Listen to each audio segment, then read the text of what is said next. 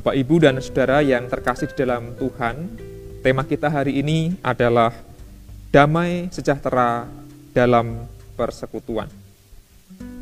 Ada sebuah pepatah dari Afrika yang berbunyi demikian. It takes a village to raise a child. Kurang lebih artinya, dibutuhkan sebuah desa untuk mendidik atau menumbuhkan seorang anak. Dengan kata lain, agar seorang anak itu tumbuh menjadi orang dewasa yang baik, tidak hanya butuh bapak atau ibunya, orang tuanya, tidak hanya butuh keluarga intinya, tetapi seorang anak tumbuh itu butuh dukungan dari komunitas yang luas. Dalam konteks Afrika masa lalu, yaitu sebuah desa atau sebuah kampung. Bahkan sampai hari ini pun, Bapak, Ibu, dan Saudara yang terkasih, bukankah kalau kita mencermati, anak-anak kita itu tumbuh dipengaruhi oleh lingkungan juga. Memang barangkali pengaruh terbesar adalah dari orang tua atau keluarga. Namun pengaruh yang besar juga didapatkan dari lingkungan tetangga, lingkungan sekitar, barangkali tempat di mana dia belajar di sekolah atau bergaul. Maka orang tua sering kali menempatkan pertimbangan penting untuk memilih sekolah anaknya. Kira-kira di sekolah itu apakah anak-anaknya itu pergaulannya itu baik atau di sana banyak anak yang nakal misalnya. Itu menjadi satu pertimbangan menentukan di mana anaknya akan disekolahkan. Nah, hari ini kita hidup di dunia media sosial dan yang namanya kampung, village, desa, tidak hanya berupa desa fisik, lingkungan sekitar rumah kita, tetapi ada yang namanya kampung global. Kalau dulu zaman saya masih kecil, kebetulan tinggal di desa, ya saya tumbuh dengan keluarga, tumbuh dengan teman-teman satu kampung, satu RT, satu RW, satu pedukuhan. Ya mereka lah teman bermain saya, anak-anak sekampung itulah yang menjadi kawan saya bertumbuh dan berkembang sampai dewasa. Karena kami bermain bersama-sama, main layangan, eh, mandi di sungai, main bola, dan lain sebagainya, dan lain sebagainya. Tumbuh kembang saya, seorang argo ini, sangat dipengaruhi oleh lingkungan sekitar, tidak hanya oleh keluarga atau orang tua. Itu barangkali zaman dulu hal yang lazim. Tapi hari ini, lihatlah kampung global, dunia digital. Ketika orang bisa bergaul, bersosialisasi, berinteraksi, tidak terbatas ruang. Barangkali malah bahkan banyak anak-anak kita yang lebih kenal dan lebih tahu situasi kondisi di luar sana daripada situasi tetangga sebelah. Kadang-kadang banyak orang sampai hari ini tidak ngerti kabarnya tetangga sebelah rumah, tapi bisa ngerti kabarnya orang di Amerika, di Eropa, di Korea, dan lain sebagainya. Itu semua karena kita hidup di zaman terhubung dengan internet, media sosial. Dan lingkungan kampung global itu, entah besar entah kecil, pengaruhnya juga cukup kuat bagaimana menumbuh kembangkan seorang dalam kehidupannya seorang bisa tumbuh menjadi orang yang baik, yang bermoral, atau sebaliknya, seseorang bisa tumbuh menjadi orang yang jahat, yang brutal, bahkan yang bengis, juga dipengaruhi oleh lingkungan komunitas tempat di mana ia tumbuh. Contoh real barangkali kisah pilu beberapa kali kita dengar di media sosial ketika ada orang yang sampai eh, rela bunuh diri atau melakukan tindakan-tindakan yang ekstrim dan mereka biasanya masih muda. Banyak analisis mengatakan bahwa itu pasti karena pengaruh pergaulan, pengaruh komunitas. Pengaruh-pengaruh yang kemudian masuk dalam otak memori mereka sehingga mereka bisa melahirkan sikap-sikap tertentu. Dan beberapa info mengatakan bahwa pelaku-pelaku kekerasan itu dipengaruhi oleh intoleransi dan ajaran-ajaran yang ekstrim lewat media sosial, lewat internet. bukti bahwa betapa besarnya pengaruh kampung global itu sekarang kepada hidup manusia. Bapak, Ibu, dan saudara yang terkasih di dalam Tuhan, hari ini kita merayakan sebuah tema yaitu damai sejahtera dalam persekutuan. Harapannya, kita semua hidup dan membangun persekutuan yang melahirkan generasi yang hidupnya diliputi damai sejahtera, bukan kekerasan, bukan permusuhan, bukan intoleransi.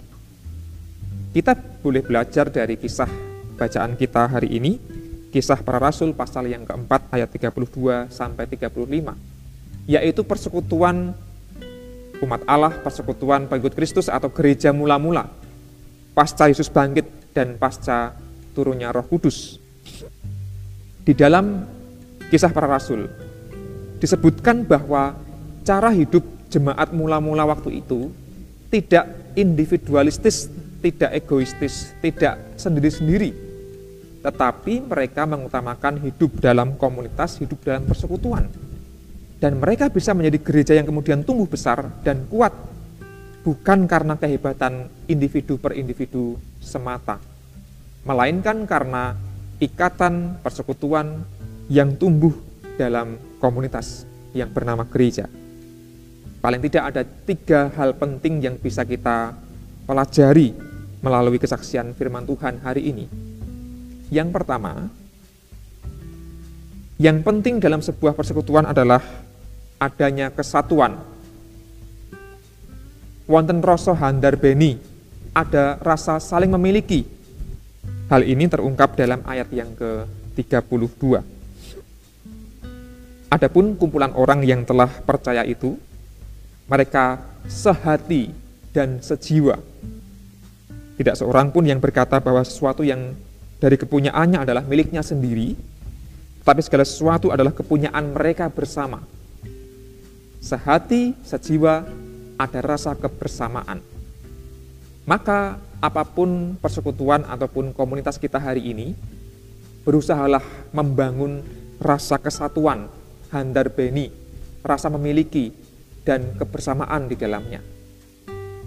Bukan sebaliknya ada keterpisahan, ada keterasingan, bahkan ada penolakan demi penolakan.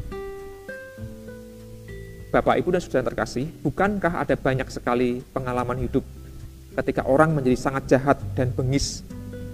Bukan semata-mata karena dosa dia pribadi, melainkan karena pengaruh lingkungan yang tidak cukup merangkul, tidak cukup merengkuh dia. Bahkan orang-orang semacam ini merasa tertolak dan tersingkirkan. Akhirnya mereka, tanda kutip, balas dendam. Bukankah ada banyak anak yang kemudian menjadi nakal dan perilakunya tidak baik bukan semata-mata karena dia punya bakat nakal, melainkan karena kurangnya disentuh dalam semangat persatuan, semangat kesatuan di tengah keluarga ataupun komunitas. Maka kesatuan menjadi sesuatu yang penting dalam persekutuan, entah keluarga, entah gereja, entah lingkungan. Yang kedua, ada potensi, ada kekuatan yang dipergunakan untuk bersaksi. Jadi jemaat mula-mula adalah jemaat yang barangkali anggotanya bukanlah orang-orang yang sangat kaya, sangat pandai, melainkan mereka mempergunakan potensi yang ada untuk mempersaksikan kebangkitan Kristus. Hal ini dicatat di dalam ayat yang ke-33. Dan dengan kuasa yang besar, rasul-rasul memberi kesaksian tentang kebangkitan Tuhan Yesus. Dan mereka semua hidup dalam kasih karunia yang berlimpah-limpah. Ada dua kata kunci yang penting, yaitu kuasa dan kasih karunia. Kuasa berarti potensi, kemampuan, kasih karunia juga berarti berkat yang diberikan oleh Tuhan kepada umat. Nah, kita semua sebagai anggota komunitas dan persekutuan sebenarnya punya potensi punya bekal, punya kemampuan. Sayangnya, sering kali potensi-potensi itu tidak dieksplorasi dan tidak diberi ruang yang cukup untuk berkembang. Bahkan ada banyak potensi yang digunakan justru untuk hal-hal yang merugikan dan merusak. Maka, Sebagai persekutuan yang harapannya hidup dalam damai sejahtera, mari kita menghargai, mengapresiasi segala potensi yang ada di antara anggota persekutuan. Potensi itu bisa berupa bakat, bisa berupa kemampuan-kemampuan khusus atau keterampilan yang dimiliki oleh setiap orang di sekitar kita, termasuk sifat-sifat atau sikap-sikap hidup yang baik, itulah yang pantas diberikan ruang untuk bertumbuh. Jangan malah mematikan potensi atau kemampuan anggota persekutuan kita. Itu yang kedua. Yang ketiga dan yang terakhir, untuk membangun kehidupan persekutuan yang diliputi damai sejahtera, dibutuhkan semangat berbagi dalam kesetaraan. Mau berbagi dalam relasi yang setara. Ayat yang ke-34 dan 35 berbunyi demikian. Sebab tidak ada seorang pun yang berkekurangan di antara mereka. Semua orang mempunyai tanah atau rumah, menjual kepunyaannya itu dan hasilnya mereka bawa dan letakkan di kaki para rasul. Lalu dibagi-bagikan kepada setiap orang sesuai dengan keperluannya. Dibagi-bagikan kepada setiap orang sesuai keperluannya. Ada semangat mempersembahkan yang mereka miliki dan ada semangat untuk saling berbagi berkat bagi anggota persekutuan. Dan berbagi ini didasari oleh semangat hubungan yang setara, bukan adanya kesenjangan. Jikalau kita kembali pada kasus-kasus intoleransi, bahkan tindakan-tindakan ekstrim yang kita sebut dengan terorisme misalnya, bukankah satu faktor yang tidak bisa kita sangkal adalah adanya kesenjangan ekonomi dan kesenjangan sosial yang cukup menganga di negeri kita. Ada orang yang sangat kaya, ada orang miskin yang sangat banyak. Ketimpangan inilah yang juga perlu digumuli dengan serius. Banyak sekali tindakan-tindakan ekstrim yang dasarnya adalah perasaan tidak adil oleh penguasa. Maka jikalau dalam persekutuan kita ada kesenjangan, ada pihak-pihak yang mendapat keuntungan berlebih, ada pihak-pihak yang merasa dizolimi atau diperlakukan tidak adil, pasti akan terjadi masalah. Namun kalau semua itu dibagi dengan rata dan tidak ada kesenjangan, kehidupan persekutuan yang di dalamnya ada damai sejahtera akan semakin mudah dibangun. Jemaat yang terkasih, kesatuan potensi yang dihargai serta semangat berbagi dalam hubungan yang setara itulah tiga hal yang perlu kita miliki agar kita hidup damai sejahtera di dalam persekutuan. Persekutuan itu bisa bernama keluarga, bisa bernama tempat di mana kita bekerja, bisa juga bernama gereja, dan bahkan kehidupan kita bermasyarakat, berbangsa, dan bernegara. Kita butuh membangun kehidupan yang di dalamnya ada damai sejahtera maka kita bisa bercermin dan belajar dari jemaat mula-mula. Mereka lah jemaat Paskah yang menghayati hidup setelah Yesus bangkit dari kematian. Mereka punya semangat iman yang kuat, tidak hanya iman yang individu atau iman yang manja secara rohani. Mereka mau saling bersekutu dan saling berbagi, membangun kehidupan persekutuan yang damai sejahtera. Kiranya kita semua, pengikut Kristus, juga menjadi manusia-manusia Paskah yang terus hidup dalam persekutuan membangun damai sejahtera. Tuhan yang akan menolong kita semuanya. Amin. Mari mengambil saat hening sejenak setelah mendengarkan sabdanya.